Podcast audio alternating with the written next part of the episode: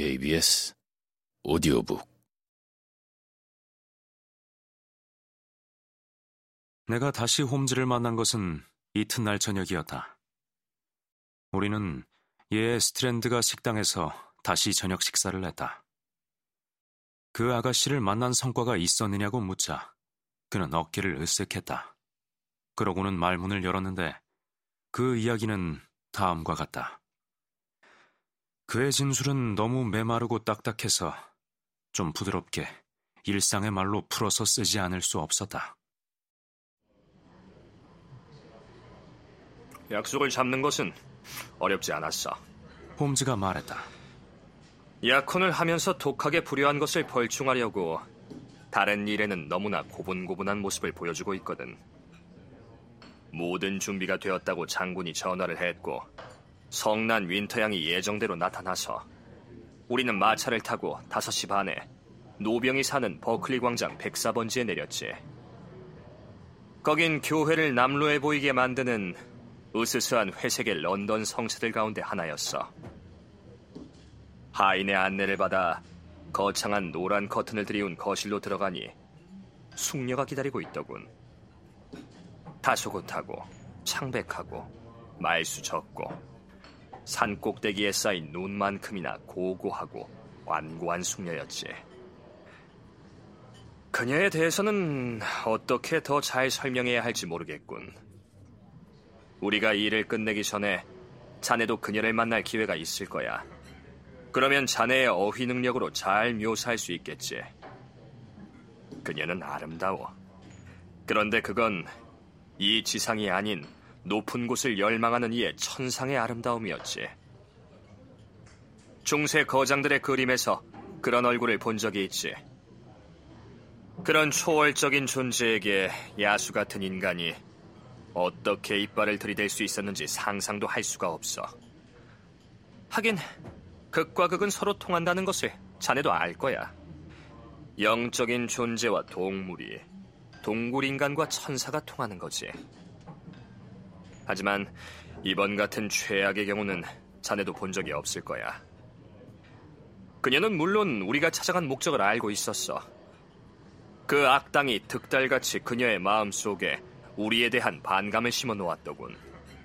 윈터 양의 출현에 좀 놀란 듯 하지만 그녀는 나병에 걸린 두 명의 탁발성을 받아들인 존경할 만한 대수녀 원장처럼 우리에게 의자에 앉으라고 손짓을 했지. 이봐 왓슨, 혹시 자만심이 들 때면 바이올렛 드 머빌 양을 본받도록 해. 아, 선생님의 성함이 귀에 익어요. 그녀가 빙하에서 불어온 바람 같은 음성으로 말했어. 제 약혼자인 그루너 남작을 헐뜯기 위해 오신 것으로 알고 있습니다. 이렇게 선생님을 뵙는 것은 순전히 아버지의 요청 때문입니다. 미리 말씀드리지만 선생님이 어떤 말씀을 하시든 결코 제 마음을 움직일 수 없어요. 그 아가씨가 참 딱했지. 그때는 내 친딸처럼 여겨질 만큼 안쓰러웠어. 나는 그리 달변이 아니야.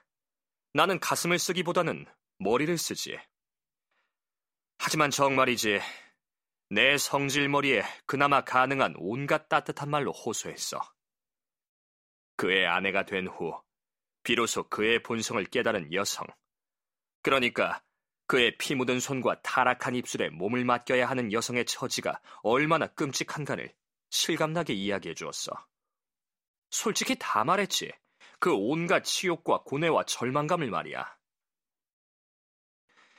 그렇게 열변을 토했는데도 상앗빛 두 볼에는 조금도 화색이 돌지 않았고 멍한 두 눈에는 어떤 느낌의 기미도 보이지 않았어. 그 악당이 후최면 암시 효과에 대해 한 말이 생각나더군. 정말 누구라도 그 아가씨가 세속을 떠나 황홀한 꿈속에서 살고 있다고 믿을 거야. 그러면서도 대답만큼은 야무지더군. 홈즈 씨의 말씀에 여태 참을성 있게 귀를 기울였어요. 그녀가 말했지. 미리 말씀드린 대로 내 마음은 결코 흔들리지 않아요. 제가 알기로 제 약혼자 아델베르트는 모진 삶을 살아왔어요. 혹독한 미움을 받고 너무나 부당한 험담을 들었죠. 선생님을 비롯해서 수많은 사람이 제 앞에서 험담을 늘어놓았어요. 선생님이야, 어쩌면 선의해서일 수도 있겠죠. 유료 대리인으로 지금 우리 남장님을 반대하듯 언제라도 돈만 받으면 기꺼이 남장님을 위해 일하겠지만 말이에요. 어쨌거나 지금 제가 그 일을 사랑하고 그 이는 저를 사랑한다는 사실을 부디 알아주셨으면 해요. 세상의 온갖 비방이 저에겐 그저 창밖에서 쥐저기는 새소리쯤으로밖에 들리지 않는다는 것을요. 그이의 고상한 인성이 잠시라도 타락했다면 본래의 고매한 높이로 끌어올리기 위해 신이 저를 보냈는지도 모르죠. 그런데 하고 그녀가 내 동행을 바라보며 말했어. 젊은 이 숙녀는 누구죠? 내가 막 입을 열려는데 윈터양이 바람처럼 끼어들었어. 불과 얼음이 마주하고 있는 것을 본 적이 있나?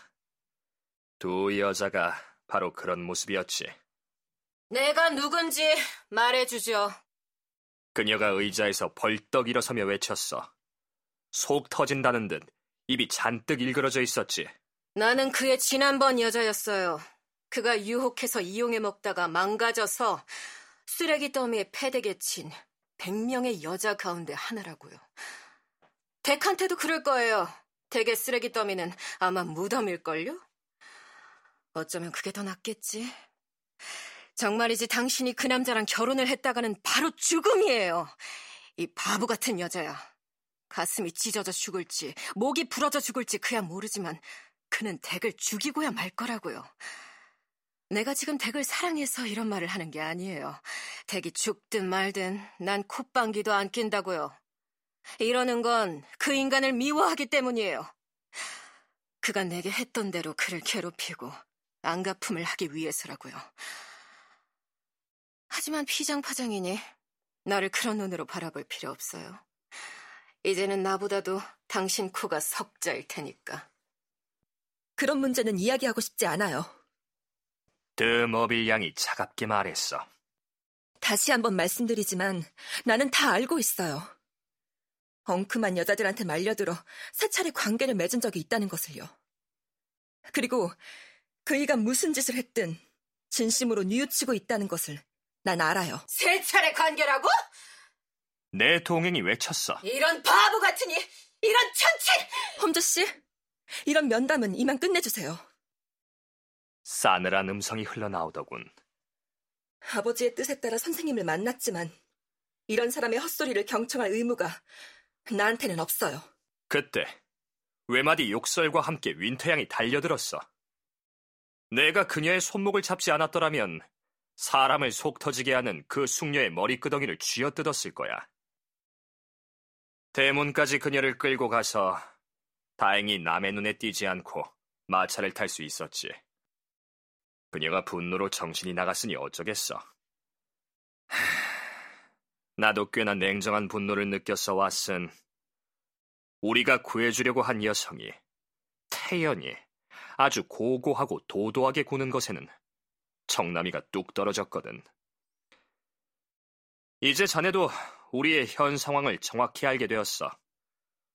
그런데 첫 수가 실패로 돌아갔으니 작전을 새로 짜야겠어, 왓슨. 자네도 거들 일이 있을 듯하니 계속 연락을 취할게. 우리보다는 그들이 먼저 다음 수를 쓸 가능성이 높지만 말이야.